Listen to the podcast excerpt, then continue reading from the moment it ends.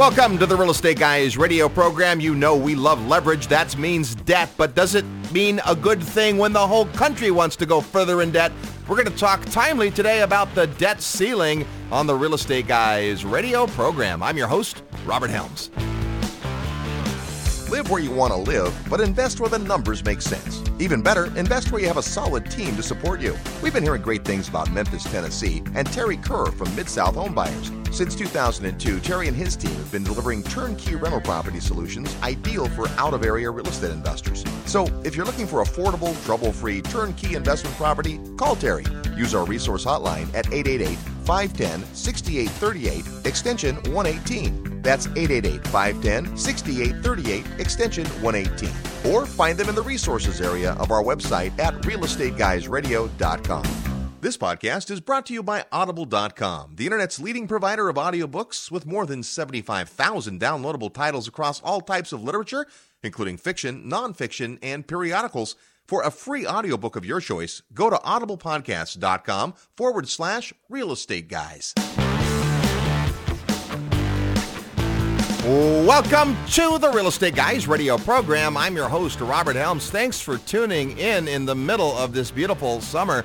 We've got uh, a lot going on. The Real Estate Guys have been on the road in the last couple of weeks. We got lots to talk about there, but uh, maybe even more importantly, uh, we should meet the co-host, financial strategist Russell Gray. Hey, Robert. How are you? Good. And uh, even more importantly than that is the fact that uh, there's a lot of controversy today, a lot of talk, a lot of debating, a lot of opinions about raising the debt ceiling. And that's interesting, and you've probably heard a lot of the chatter, and it's certainly an important topic. We want to talk about it, but we want to bring it down to what it means to you as a real estate investor today on the show. And before we're done, uh, we've got kind of a fun thing we're going to do with a very special guest, so it's going to be a good show. Yep, it is going to be a good show. And this really, this topic is just such a big thing in the news right now. You know, we do this thing, Clues in the News in Mentoring Club, and we, we pay attention to the news. And we pay attention to a lot of things that affect us as real estate investors. And the difficult thing in reading the news or paying attention to what's going on in public policy or banking or any of that is, is distilling it down and going, okay, what does that really mean to me?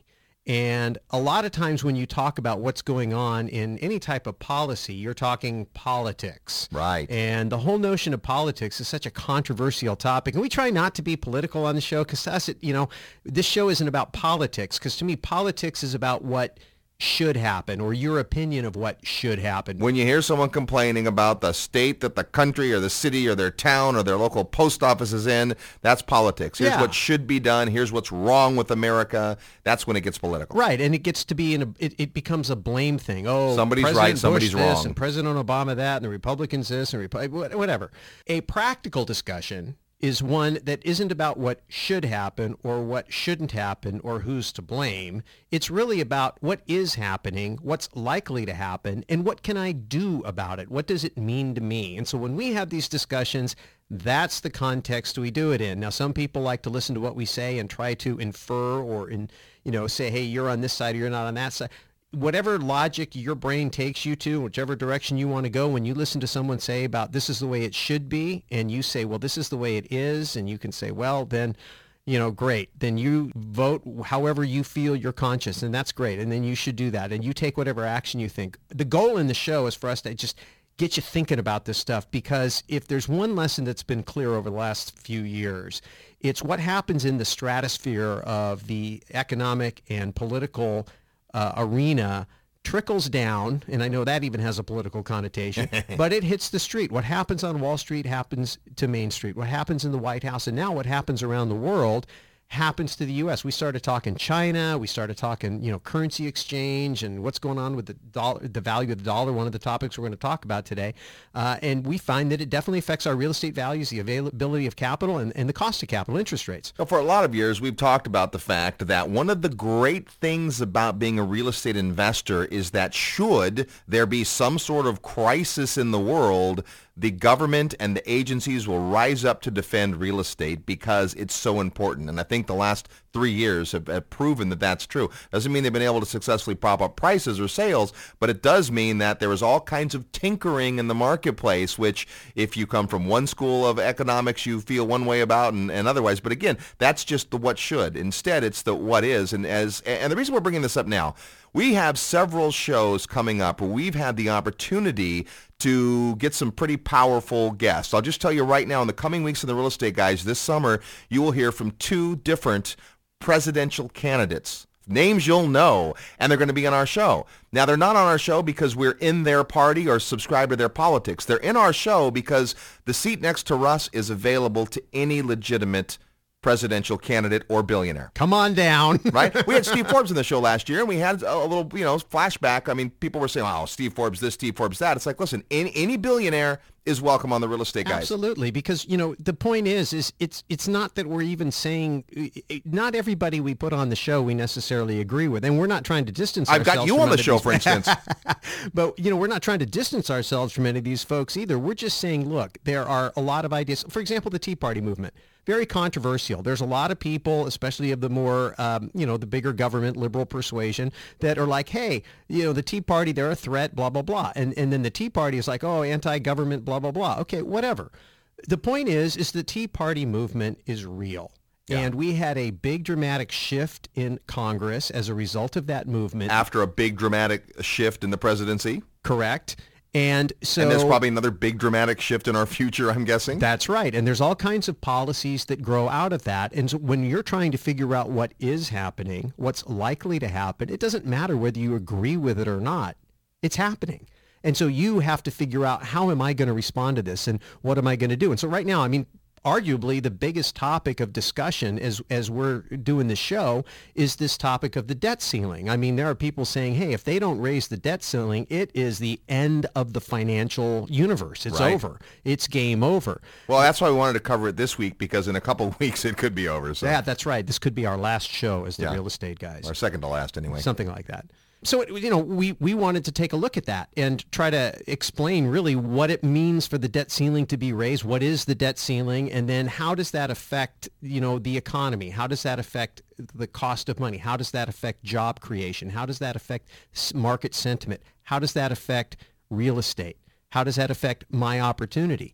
And those are all really important topics to talk about. Yeah, ab- absolutely. And, and, you know, there's enough uh, already coverage, if you will, of the topic in general. But what I find, and, and this is sprung out of us doing our, our live mentoring clubs, that when we get in conversation with educated, sophisticated real estate investors, sometimes they don't even get it. Yeah. So we're kind of average real estate investors that have been around real estate for a lot of years. We're not these, you know, brainiac economists. Now, in the coming weeks, we have some brainiac economists yes, on the show, and we're excited about that. But we want to be able to have you understand what it means, what it could mean, what the possibilities are, so that you're equipped to have an opinion. Big picture, it's really probably not going to matter what you think. What's going to happen is going to happen. So one of the great quotes we heard this last, last week when people were asking about predictions was, you know what? It's better to prepare than to predict. It's interesting to make a prediction about the way something might go. It's even interesting to have an opinion about the way it should go. But at the end of the day, you better be prepared for the various ways it can go as a real estate investor because nobody cares about you and your finances more than you do. Absolutely. So Ben Bernanke comes out and he is warning everybody that if we cut spending, which is really what one party is saying, hey, we need to cut spending and we're not going to approve any debt ceiling increase until we get our spending cuts. And so there's all this talk about holding the budget hostage and blah, blah, blah. Well, okay, so Bernanke says, hey, if you cut spending too much, that could derail the recovery. And I looked at that and I thought to myself, okay, well, wait a minute. So just let's bring this down because if a country is just an accumulation of households and businesses, if you're in your home and you realize you're spending more money than you earn and you want to financially recover, what would you do? right. Well, let's talk about, let's put it in, in terms of a debt ceiling. Say that you owe $300,000 on your house and it's worth 400,000. So it's a 75% loan to value and that's not the same kind of loan to value we're going to talk about in, in the bigger picture. But let's just say that were the case. And now you're outspending your income. You're making $5,000 a month, but you're spending 7000 And you're racking up credit cards, and you got IOUs, and you're spending too much. And you have one uh, member of the household says, you know, I've been looking at the numbers. I'm thinking what we should do is we should cut out some things we're spending money on because we're only bringing in 5,000, we're spending 7,000. I think let's rein it in so we're only spending 4,500. Right. The other person in the household goes, wait a minute. You, you know what we have to give up if we do that? We're not going to seem as affluent and as recovering if we do that. Instead, let's borrow more money. And the other person says, well, but I talked to the bank and they don't, they won't increase our debt ceiling. They won't increase what we owe. We used to be able to go get home equity lines of credit. We, they're not doing that. Well, you get them on the phone and you tell them if they don't, they're going to derail our, our affluence, our ability to, to live and thrive and, and have lifestyle. We better borrow some more money from somewhere, or, or maybe we can figure out how to just print some. Now Yeah. you do that in your house and, and you go to jail. you do that as the government and it's all cool, I guess. Well, I mean, the argument, you know, just so you can understand the other side of the argument, the other side of the argument is, look, we, we need working capital to keep the country operating. We need to be able to invest in infrastructure. We need to be able to grow our economy. And if we cut off the cash, the ability to pay our bills on time, then our cost of credit, you know, interest rates are going to go way up. And uh, maybe we should just take a second and talk about why that happens. I mean, it's pretty obvious, right? If you miss a payment on a credit card payment, your credit card companies, all of them who look at your credit report go, you know, this person missed a payment. There must be a problem. Therefore, the risk in loaning this person money has increased. I'm going to do one of three things. I'm either going to raise the interest rate so I get compensated more for the risk. I'm going to reduce the amount of credit available to reduce the risk, or I'm going to completely cut the credit line off and completely eliminate the risk, except that maybe, you know, now they're going to completely default because if they cut my credit line off, what motivation do I have to pay them? right. Okay, so if the country gets faced with that, obviously that has ramifications throughout the economy. Well, and it's bigger than that, right? Because our country has never defaulted on its debt. And now there's some serious talk. In fact, Peter Schiff was saying the other day that, you know, the very fact that we're talking about it as a possibility means it is a possibility Right. for the first time. That's never been in the vocabulary about the U.S. defaulting on its debt obligations. And this is probably the same in your household. Lots of people in the last few years have had to make defaults that they never, uh, for 30 years, I never missed a payment. I always paid on time, they say. And then look what happened, and my payment tripled, and my job went away, and my dollars are worth less. And before you know it, they're charging you for extra toppings on your oatmeal at Starbucks. That's yeah, it's and it's happening to individuals. It's happening to municipalities, towns. Uh, it's happening certainly to businesses, and it's happening to governments. And the United States has always been this amazing economic machine that I think people to a large degree have believed was invincible. And I think some of the glitter is rubbing off. And the way this thing is being handled, again, whether you like it or not, to Peter Schiff's point, the fact is, is that people for the first time are talking about the United States seriously serious consideration to the notion that we actually could default on the debt because we have what appears to be a Congress that is, is locked in this battle. It'd be very interesting to see how it actually comes out. All right, it's not going to be all doom and gloom today on the show. You know us better than that, but this is an important topic, and what does it mean to you as a real estate investor? We'll continue to explore that today on the Real Estate Guys radio program. I'm your host, Robert Helms. The Real Estate Guys podcast is brought to you by Audible.com, the internet's leading provider of audiobooks with more than 75,000 downloadable titles across all types of literature and featuring audio versions of many New York Times bestsellers. For listeners of The Real Estate Guys, Audible's offering a free audiobook to give you a chance to try out their service. You know, a great audiobook to consider is The 12 Secrets of Self-Made Multimillionaires by Dennis Waitley. For a free audiobook of your choice, go to audiblepodcast.com forward slash real estate guys. That's audiblepodcast.com forward slash real estate guys. Most people think of life insurance as a death benefit, a big payout to the beneficiary when the insured dies.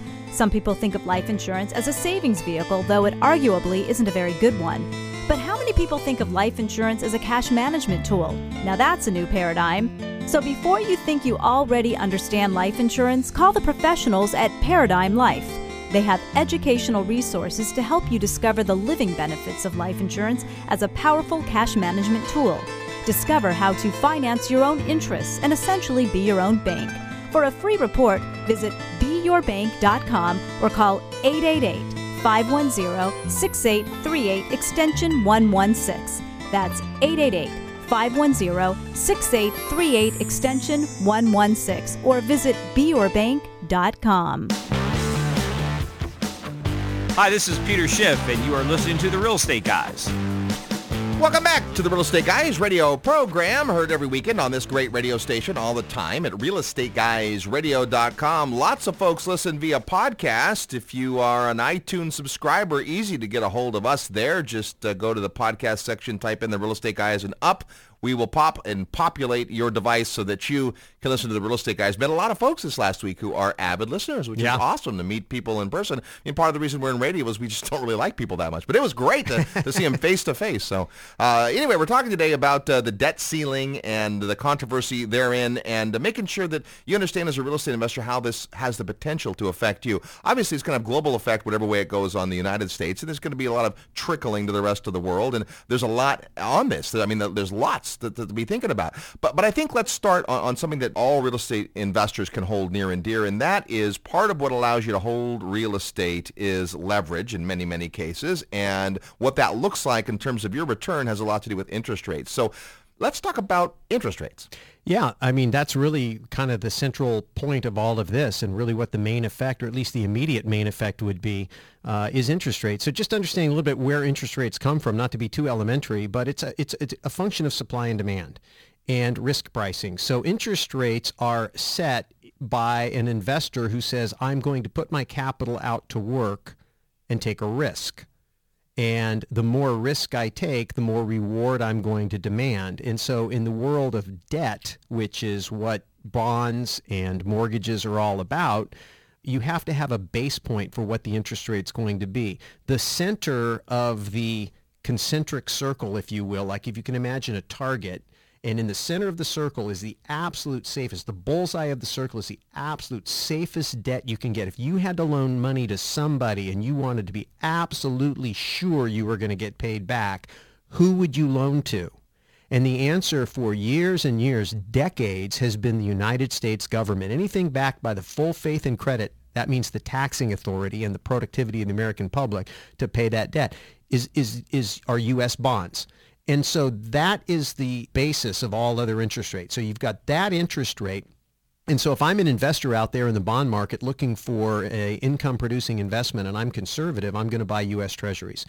If I want a little bit more yield, I'm going to have to move out to something that is a little bit less safe but will pay me more. Right. And it used to be that mortgage-backed securities were being pitched by Wall Street as just as safe Right. as US Treasuries but with better yield. But we've learned otherwise. But we've learned otherwise. And today, U.S. Treasuries are being questioned. So, uh, you know, having been in the mortgage business, one of the things that was very easy to do in trying to get a feel for where interest rates were going to go in the in the mortgage market, in the mortgage bond market, was whatever went on in a treasury auction. If the treasury came out and auctioned off a bunch of bonds and investors demanded 3%, then I knew that interest rates were going to be a little 3% and a little bit more for the very safest mortgages. And then as the mortgages got riskier, there would be a range, as anybody who's ever shopped for a mortgage know. The higher the loan to value, the lower your credit score, the worse the income, the worse the collateral. Every time you add another piece of risk, you're getting a higher interest rate. Yep. So it's not like somebody just wakes up, the Fed doesn't wake up one day, okay, this is the interest rate, and then everybody pivots off that. It's set in the open market. And we're going to talk a little bit about how the Fed influences those rates by participating in the bid for the treasuries. All right, so let's talk about this because this is an area that we have found, again, a lot of people do not fully understand. Uh, for 10 years now, we've been doing a monthly real estate investors mentoring club in a couple of markets, and we have people been in three, four years who still don't fully grasp the Federal Reserve versus the Treasury and how they interact. I think it's it's crucial that you understand especially if you've just been paying attention in the periphery and it's just been, oh, it's out there. They talk about the Fed. Most people think the Fed is the federal government. The Federal Reserve is neither federal nor is there any reserve. Exactly. I mean, and that's it. And not only that, it's not even a function of the U- United States. It's actually international. And, you know, we had Robert Kiyosaki some time ago talk about this book, Creature from Jekyll Island. And if you really want to understand the Fed, I recommend you read The Creature from Jekyll Island. And then there's another book called The Lords of Finance. Now, they are books that are written from different perspectives. And I like reading books from different perspectives. One of the things I loved about going to Freedom Fest was you have debates. You have people from two different schools of thought debating a topic. And once you get the name calling and all the rhetoric out of the way and you get into logic and ideas and facts and figures, it starts to begin to make more sense. And, you know, really, it doesn't come down to political uh, at all. It really comes down to two schools of economic thought. Either you believe that the economy prospers because we're going to borrow and spend, or you believe that the economy will prosper because we're going to produce and save. That's Keynesian versus Austrian economics. Yep. And, you know, so there are... Which you probably studied in college but may have fell asleep on those days. So. well, you know, until, until when, when the student is ready, the teacher appears, right? Or when Yeah. the student is ready, the understanding appears. And so, you know, now if you've been in the real estate business the last five years, all of a sudden macroeconomics matters a lot to you because when the mortgage-backed security market died and took a lot of the real estate values with it, a lot of us reverse engineering what happened and why. Maybe there's nothing we can do about the past, but I sure want to recognize the signs going forward. Yeah, exactly. Which is why we spend more time now on bigger economic issues and not just specifically how to flip dirt at the cheapest amount. Well, there's major changes going on. You know, we have we have China emerging as a gigantic company. It's the largest holder of Oh, it U- feels like a company. Yeah. a country. It's a third largest economy now, and I think really close to becoming second if it hasn't become second. And there's predictions that, you know, in, in less than 10 years, it's going to surpass the United States as the world's largest economy. That's significant because when the U.S. was the world's largest economy, uh, the dollar had a certain status in the world that Americans have enjoyed for years and years and years. And many of us have come to just expect that that's the way it will always be. If we choose to default on our debt, that status goes away or potentially goes away and that changes a lot of things and so the federal reserve is out here and they've been chartered by the u.s treasury which is a, a part of the executive branch they're in charge of, of the money but they've delegated that money uh, that that authority, if you will, to a large degree to the Fed. And so the Fed comes in and testifies, and Ben Bernanke talks and all this stuff. But at the end of the day, the Fed operates somewhat independently. Now you got Ron Paul, who's been anti-Fed since forever, and he's a presidential candidate also, and he's running around saying, "Hey, we need to audit the Fed," and he wrote a book called "End the Fed." Well, that's a big deal. I mean, we've had the Fed since 1913. Uh, coincidentally, the same time we got the uh, IRS and the income tax. So Yeah. you know, maybe they're all connected somehow. You have to decide for yourself. But the point is, is that they're here. So the Fed goes out and they they are the central bank, and they to a large degree control the money supply. And so they can put more money, in other words, quantitative easing, they can create liquidity. And when they do that, they do it with the belief that if we make it easier for people to borrow, then they will spend and spending will help companies make money and profits. Yep. Okay, which school of thought is that? That's the Keynesian That would be the school of thought. Keynesian Yes. school. And most politicians on both sides of the aisle and most economists and certainly the Federal Reserve are of that school. Right. And so everything they do makes sense if you look at things in that paradigm. Yep. For Austrians, they look at it and they're like, well, that doesn't make any sense at all because if I worked at my job and I quit producing very much and my paycheck went down and my consumption went up and I borrowed to fuel my spending, how does that make me wealthy? Right. It doesn't.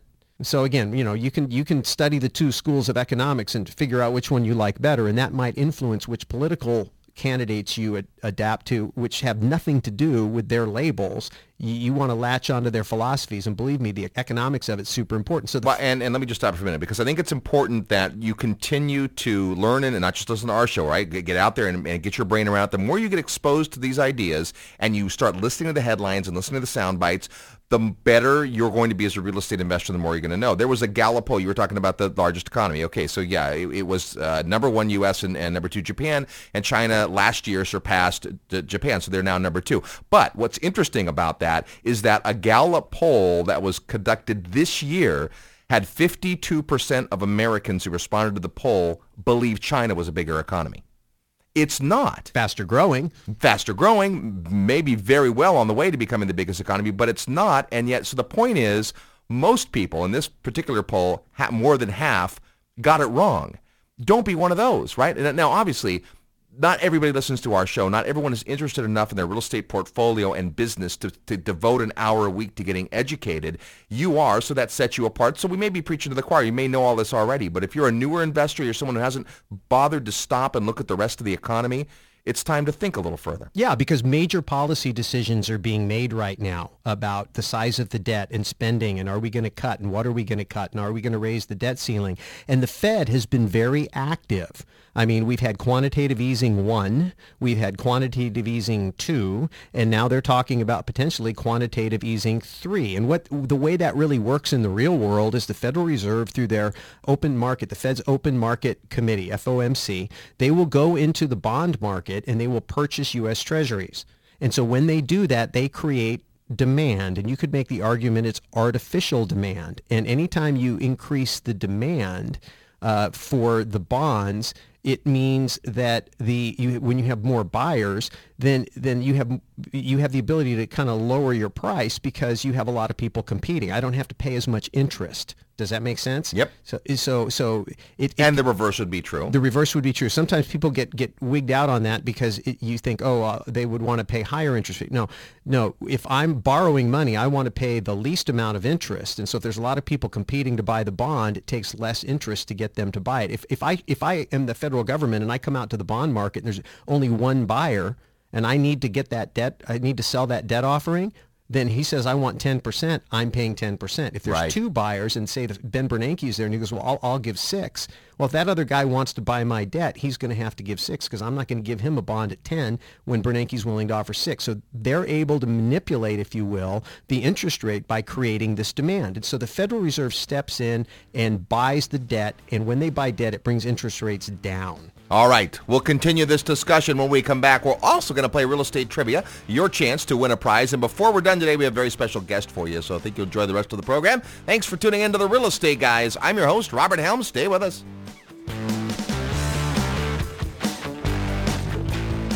Hi, I'm Steve Forbes. You're listening to The Real Estate Guys. Hi, this is Bob Helms. They call me the godfather of real estate, mostly because I've been investing longer than the average Joe, since 1957 to be exact. Back when I started out, investing was pretty simple. Even so, I made more than my fair share of mistakes. And I can't imagine getting into this game today without some help. That's why I'm inviting you to check out the Real Estate Guys Investor Mentoring Club. There are three locations to choose from. Silicon Valley, Los Angeles, and Dallas, Texas. To find out when and where, just send an email to guys at realestateguysradio.com or use the feedback page on the website at realestateguysradio.com. Tell them the Godfather sent you. Are you ready to profit in paradise? Hi, it's Robert Helms, and if you think real estate investing means tenants, toilets, and termites, think again. Located just a short plane ride from the U.S., a virtually untouched paradise awaits the beautiful country of Belize. When you go to Belize with the real estate guys, you'll spend four fabulous days discovering one of the most intriguing real estate markets I've ever seen. With its jungle rainforests, pristine beaches, and 81 degree turquoise water, Belize is one of the most beautiful places on earth. Plus, it's considered one of the top seven tax havens in the world. And while U.S. real estate continues to drop, Belize property is on the rise, and many experts think the best is yet to come. But don't just take my word for it. Come experience Belize firsthand at our upcoming investor field trip. When you join us, you'll discover the many reasons we love Belize, like tremendously undervalued beachfront land, super low taxes, ease of doing business, and so much more. Get the details at realestateguysradio.com. Just click on events. See paradise for yourself. Click events at realestateguysradio.com, and I'll see you in beautiful Belize. Hi, this is Kim Kiyosaki. I'm the author of Rich Woman, and you are listening to The Real Estate Guys. Welcome back to the Real Estate Guys radio program. Thanks for tuning in. We're talking big picture economy this week because it's in the news, but also as a real estate investor, you need to see the big picture. All real estate is local, and what you're transacting in your town or city or state or, or country uh, is, is really very different than the big picture. Now, we have learned this week that we now officially have listeners in 139 countries. That's wild. That's amazing to us. So not everybody listening is a citizen of the U.S. In fact, more so we're getting international listeners.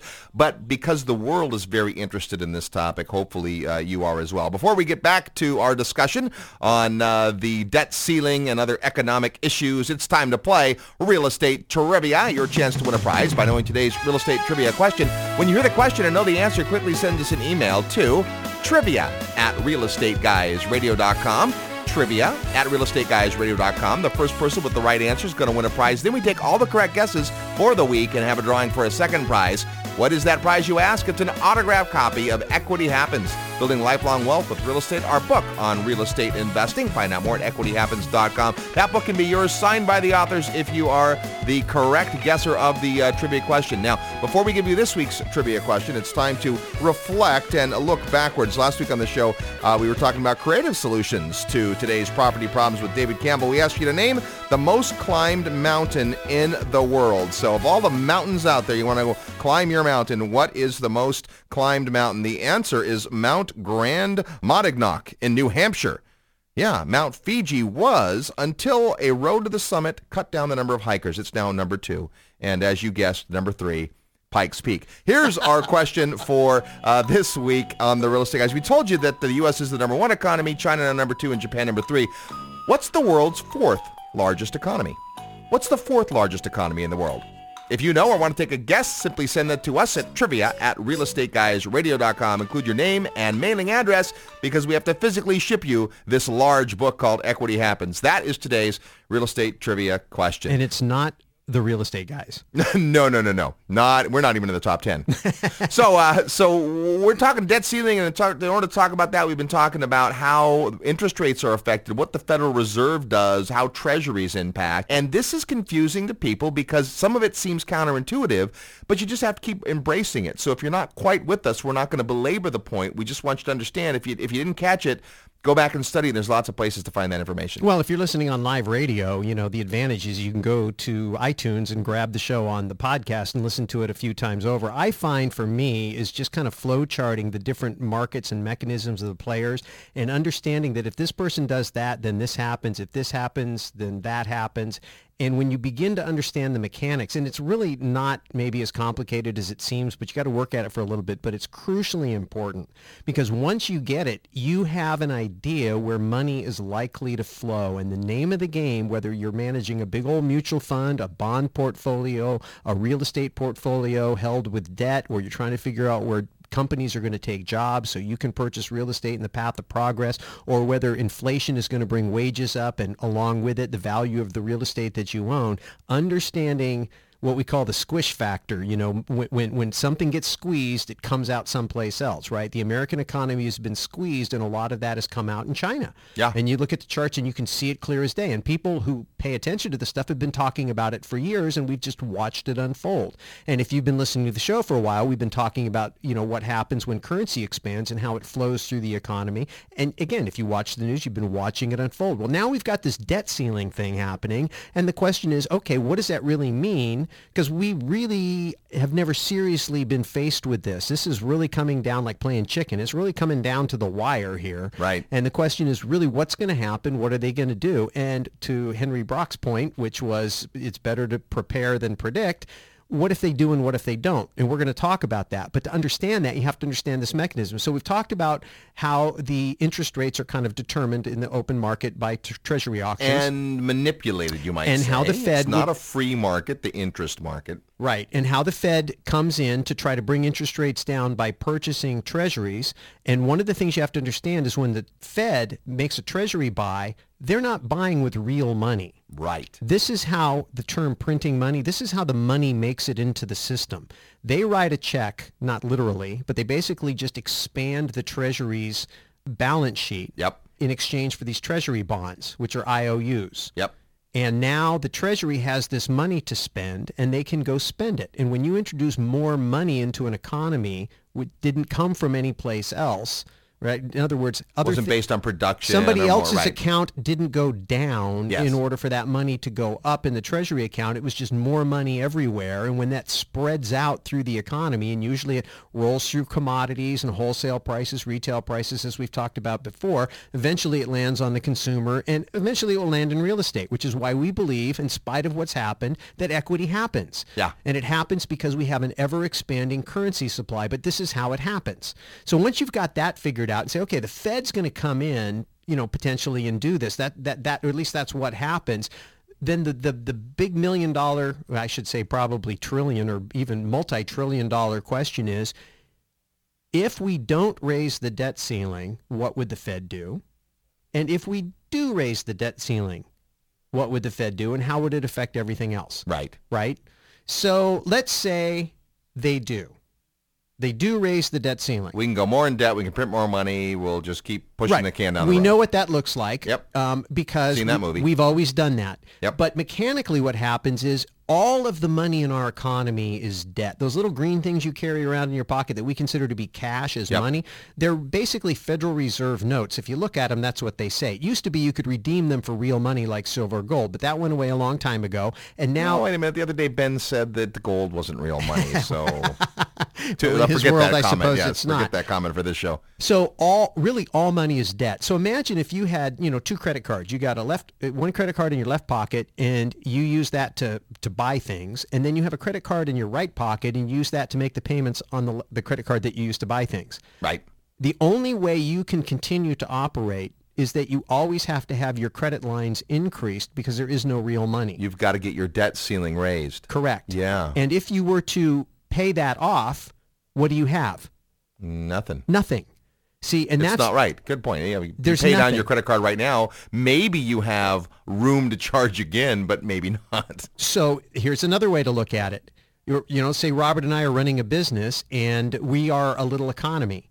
And in order to get money to operate our business, we have to borrow that money. And if there is no money from the outside world, there is only that money in our little economy. And when we have to go pay it back to the bank, we have to pay back all the money they loaned us, which is all the money there is, Right. and a little bit more It's impossible. and I have no other source of getting money except to borrow more, what am I in a continual cycle of doing? Borrowing and spending. That's all you Borrowing. I'm continually borrowing. right. When you understand that about our system, then even though everybody wants to pay the debt off, and I agree, we should be out of debt, but mechanically, it really isn't practical because it actually compresses the economy. And it really is the theory behind our book Equity Happens that because we live in an economy where there is always borrowing, there will be inflation. Not in an easy, predictable, straight up every year fashion, but over time there will be inflation. Right. So in order to pay the debt, you have to print more debt, print more money because money is debt in our economy. Okay, if you got that, then if they raise the debt ceiling, it's obvious. In order to pay off the greater debt, we're going to have to print more money. And so that's obvious. And how do we print more money? It's the Fed. I mean, other countries will come in and buy our debt, but if the interest rate isn't right, the Fed is going to participate to a certain degree to manipulate the interest rate to have the interest rates be wherever they think it needs to be in order to create more borrowing. Yep. Because low interest rates don't stimulate savings. I mean, who wants to save money when the bank's paying you one half of 1%? I'm not going to save. Right. If interest rates are 8 or 9%, I'm going to save, Save money. like crazy, yeah. Okay, but then I'm not borrowing, and that doesn't fit the, you know, Keynesian versus Austrian. So, Yep. so it's important that you got that. Now, Other side. yeah, the other side is now what happens if they don't raise the debt ceiling? Right. They can't print any more money. So now everybody freaks out and the U.S. defaults on certain payments and interest rates are going to spike because people who are looking at our debt are going to go riskier. Therefore, I demand more return. The Treasury will show up in the open market and go, hey, guys, I want to sell my bonds. And everybody's going to say, look, you guys defaulted. I don't want to get stiffed. I, 2% is not going to be enough. I need 10. I Right. need 12. And if treasuries continue to be the center of that target bullseye of where interest rates are set, anything that isn't a treasury will become more expensive. Okay, so when we come back, we're going to have to hit the other side of exactly what the Fed would do in reaction to that, in my opinion, for whatever that's worth. Not only that, we are uh, not the only ones who look at the economy. We're going to talk next about a good friend of ours that's going to open up his boardroom and let you peek inside what he predicts about the economy and where this world is headed. When we come back, I'm your host, Robert Helms. We're the Real Estate Guys. Hello, Robert Kiyosaki. Listen to the real estate guys. They're wild and crazy, but they really know what they're talking about. Are you ready to take your real estate investing to a whole new level? Imagine spending an entire week with like-minded investors, world-class educators, and real-world professionals. Join the Real Estate Guys for the 10th Annual Investor Summit. It's part education, part inspiration, part transformation, and a whole lot of fun. And it takes place in four different countries. Returning this year are Rich Dad advisors Ken McElroy and Wayne Palmer, international developer Beth Clifford, attorney Mauricio Rauld, and the godfather of real estate Bob Helms. Plus, joining us for the first time, Robert and Kim Kiyosaki, live and in person. It all begins March 30th, 2012 in Orlando. Visit realestateguysradio.com and click on the tab that says Summit to learn more. The Investor Summit always sells out, so reserve your spot today. Go to realestateguysradio.com and click Summit or call 888-GUYS-RADIO to talk with our Summit specialist. That's 888-489-7723. 888-GUYS-RADIO.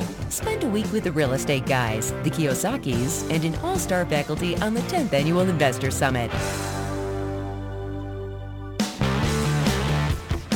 I'm Jordan Goodman, author of Master Your Debt, and you're listening to The Real Estate Guys.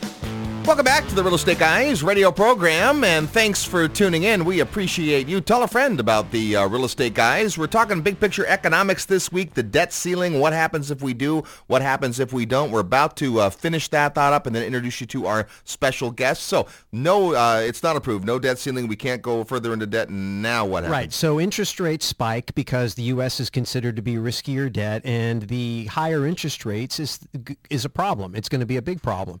And for the Fed, in order to control that problem, they're going to have one choice, and that is to step in and buy those bonds. If nobody shows up, then the Fed's the only buyer and the whole world knows this thing's a sham. Hopefully other people will show up and the Fed will create enough demand to bring the price down a little bit. But again, every time the Fed steps into the open market and purchases bonds, what does that do? It adds new money to the economy that didn't exist before, and that's inflation. So whether we raise the debt ceiling and continue in debt and continue to print money to service that debt, that's inflation, albeit slower. Or if we don't raise the de- debt ceiling and interest rates spike and the Fed steps in to control runaway interest rates, that's hyperinflation much faster. But they both point in the same direction. So the people who are going to be winners are people that have a lot of debt that's fixed because they're going to be paying it back with devalued dollars later. So if you can go lock in interest rates at 5 and 6% today, and this happens, you know, it might be a little late, right? Because the thing could happen next week, right? But the people right now are sitting on real estate portfolios with millions of dollars of fixed rate loans. And then all of a sudden, you know, it's going to be a shock wave in, in the short, but if you just hold on, all that money is going to hit the system and you're going to see commodities come up. It'll trickle through just like we've talked about in the whole ebb and flow from commodities to uh, raw materials to wholesale costs to retail costs to wages. And eventually it'll find its way back into real estate as it always has because that's the way the excess money works its way through the system. It's like a waterfall. Then you know, you're going to be the winner because the assets that you own, whether it's gold, silver, real estate, anything real that's denominated in dollars is going to go up denominated in dollars because it will retain its real relative value. Like you said uh, at the Mentoring Club the other night, Robert, a $20 gold piece would have bought you a brand new suit 200 years ago, 100 years ago, and today. But a $20 bill wouldn't. Right. Right? $20 bill in 2011 is way different than a $20 bill in 1920. So we always look at big picture economics because it influences us. And even though there's not much we can individually do about what the Fed is going to do or about where gold or prices are headed or any of that, what we can do is be prepared and not just worry about predicting. Good friend of ours feels the same way. He is always watching what's happening in the marketplace. And uh, coming up, he's doing a very special event. Mr. Robert Kiyosaki is opening up his boardroom for the first time ever and allowing you a peek inside. We're excited about this. It happens on the 11th of August. And here to tell us just a little bit about it, the uh, Director of Marketing and Product Integration for the Rich Dad Organization. Let's say hello to our good friend, Marion Van Dyke. Hey, Marion, how are you? I'm doing great. It's really a pleasure to be here. Yeah, well, it's great to have you on the show. We've had lots of private conversations, and we appreciate you taking some time to uh, explain really this this historic thing that uh, you guys at Rich Dad are, are doing. How did this come about? Well, Robert's been increasing his efforts to teach financial literacy globally, and we found that by by hosting live events, we reached a limited audience. So when we brought the technology to his table and said we could live stream this and broadcast it globally, a lot more people could participate. And this allowed him to bring his advisors on board and speak personally with people and yet broadcast it all over the world and people in different time zones and in different environments could take advantage of it. Well, this is great just for the logistical point of view. Having the uh, pleasure have, of having attended several of the Rich Dad events, it's extraordinary to spend two or three days in that environment with Robert and the advisors. But you're right, it's limited by the number of people that can take the time off, that can afford to go. You guys have done a couple of these live events where you could be in the audience or have it streamed. This is a little bit different. This is Robert bringing in some of his trusted advisors, and he and Kim sitting around the boardroom and talking about what's happening. And, and this is a, a, a candid view inside, if you will. Uh, yes, it is. And he wanted to have a discussion about the 2011 economic trends, you know, a behind-the-scenes look, actually how it impacted his investing techniques from the beginning of the year until now, and what he plans to do for the balance of the year.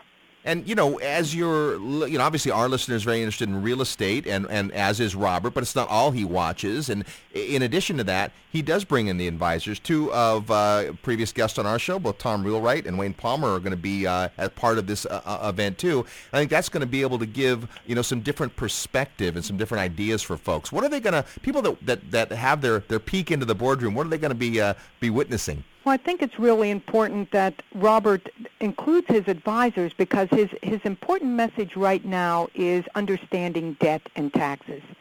Good debt through real estate, the tax ramifications, and all of the investing opportunities. So Tom is going to be here to to help discuss the tax, the potential tax liability, and why gold and silver are a hedge against the dollar, the declining dollar, but a potential tax liability.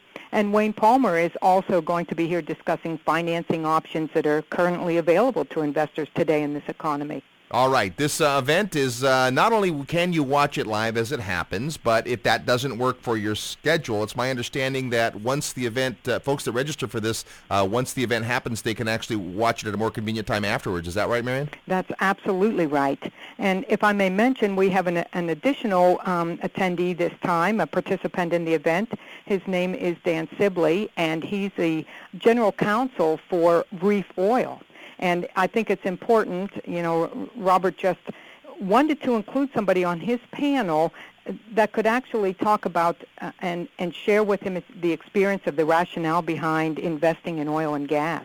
Yeah, this is interesting because we consider oil and gas investing obviously uh, a close cousin to real estate because real estate is involved. But there are some unique tax advantages that I'm sure Tom's going to address as well when it comes to oil and gas. And, and you know that we've we've all seen what's happened at the pump prices in the last few years, and and I think it's probably a really good time if you haven't studied that to get your mind around it. So that's a great little bonus. Now the uh, event happens again on on August the 11th. You can go right to our website at realestateguysradio.com and you'll see how to sign up there. It's only seven thousand dollars to watch online. no, it's it's under it's under twenty dollars to watch this thing, and, and actually, if you sign up early, you get half off of that. So you'd be crazy not to do it. Whether or not it fits into your exact schedule, if you can watch live and be part of it, awesome. That's what we're going to plan to do. If you if you miss it, doesn't work. You got meetings, you got work, you got kids in soccer. Once it's the, the event has been uh, recorded, you'll be able to uh, access that later on. And I can't think of a better thing to do with uh, with twenty dollars in a couple hours of your time. Yeah, and I'd also like to invite the women to participate because Kim will be there, and she has such a, such a quality of bringing this information home to people like myself and other women who are interested in investing and what taxes and debt mean today. Absolutely. So here's a chance to uh, hear what uh, Robert and Kim are thinking about, hear them uh, talk uh, to their advisors, ask questions, and uh, kind of banter around the table, and you can be there as well. Uh, it, again, it happens on August 11th, and you can be right there in the boardroom virtually through your own computer. Just go to our website at realestateguysradio.com where you'll find all the details. Man, we sure appreciate your time today, and we're very excited about this event.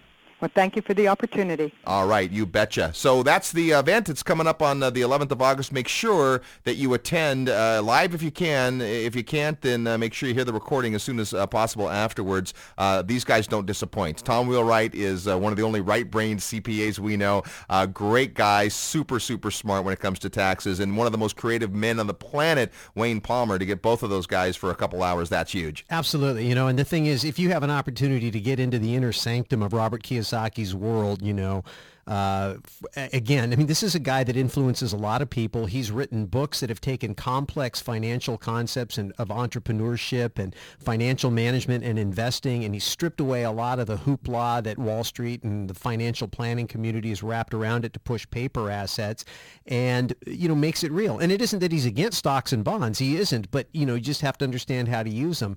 But uh, clearly, he sees something, and he's had a profound effect, and I know in our lives, in my life in particular, because uh, over the time, uh, over the years that we've had a chance to get meet him, he'll just say little things. I mean, like a sentence or two, and then I'm like, what did he mean by that? And if you go spend an hour or two and reread some of his stuff and listen to his stuff, and then and then think it through and look around and do some reasoning on your own, all of a sudden that little piece of sentence that he said that maybe didn't make sense and gave you that puppy dog reaction where you kind of tweak your head a little bit all of a sudden the light bulb starts to go off. You're like, okay, I get it. I get it. I understand what he's saying. And uh, so I'm excited about it. I can't wait to hear it. All right, so uh, there you go. Hey, if you want to spend some more time with Robert and Kim Kiyosaki and Wayne Palmer, you ought to think about our 2012 Investor Summit at Sea. It's uh, coming up uh, next year. We'll leave on March 30th and hang out till uh, April 7th. We'll visit beautiful parts of the world on a fabulous cruise ship. But more important than that, you'll be among like-minded real estate investors who'll get to hang out, talk real estate, go to some great classes and some breakout sessions, break bread with the faculty, sit around uh, the dinner table and, and talk real estate and ask what's working in your marketplace, and you'll meet people from lots of different countries who are coming on the, the summit. Uh, we already have more people signed up for the 2012 summit that went with us in 2011 just a couple of months ago. So yep. this is going to shape it up to be a, a big event. Plus, uh, again, I tell you what, two hours with Robert Kiyosaki will be amazing. An entire week with him priceless. So to find out more, go to our website at realestateguysradio.com. You'll see the button that says Summit, and uh, you can learn all the details about how you can join the Real Estate Guys and Robert and Kim Kiyosaki on the 10th Annual Investor Summit at Sea. So a lot to think about. There's a lot in the news. There's a lot going on. It's going to affect us. You need to decide how it's going to affect you as a real estate investor, and then more importantly, take appropriate action. Our whole motto at the Real Estate Guys, education, for effective action. If you don't do anything with the information that you learn, it's not going to do you any good. So stay with us over the coming week. We've got some great shows coming up. We're super excited about our guests, and hopefully you will, you will be too. Big thanks to our sponsors for making our show possible today. Thanks to uh, our engineer, and uh, thanks to you, our listener. Be sure to spread the word. Tell your friends about the Real Estate Guys. We'll see you next week on the Real Estate Guys radio program. Until then, go make some equity happen. This episode of the Real Estate Guys radio show is brought to you by Paradigm Life. Powerful cash management strategies using life insurance. Learn more at beyourbank.com. Mid South Home Buyers. Low cost, turnkey cash flow properties in Memphis, Tennessee. Texas Investor Homes. Discover high yield, low risk, double digit cash on cash returns through interim construction funding hassle free cash flow investing, creating cash flow opportunities for real estate investors with brand new single family homes in Dallas, Texas. Corporate Direct, asset protection strategies for real estate investors from attorney and rich dad advisor Garrett Sutton. Find these and other great companies under the Resources tab at realestateguysradio.com. To learn how you can expose your product or service to the Real Estate Guys audience, call 888-489-7723 extension 4. That's 888-489-7723 extension 4 or use the feedback page at realestateguysradio.com. Thanks for listening, and we'll see you next week right here on the Real Estate Guys Radio Show.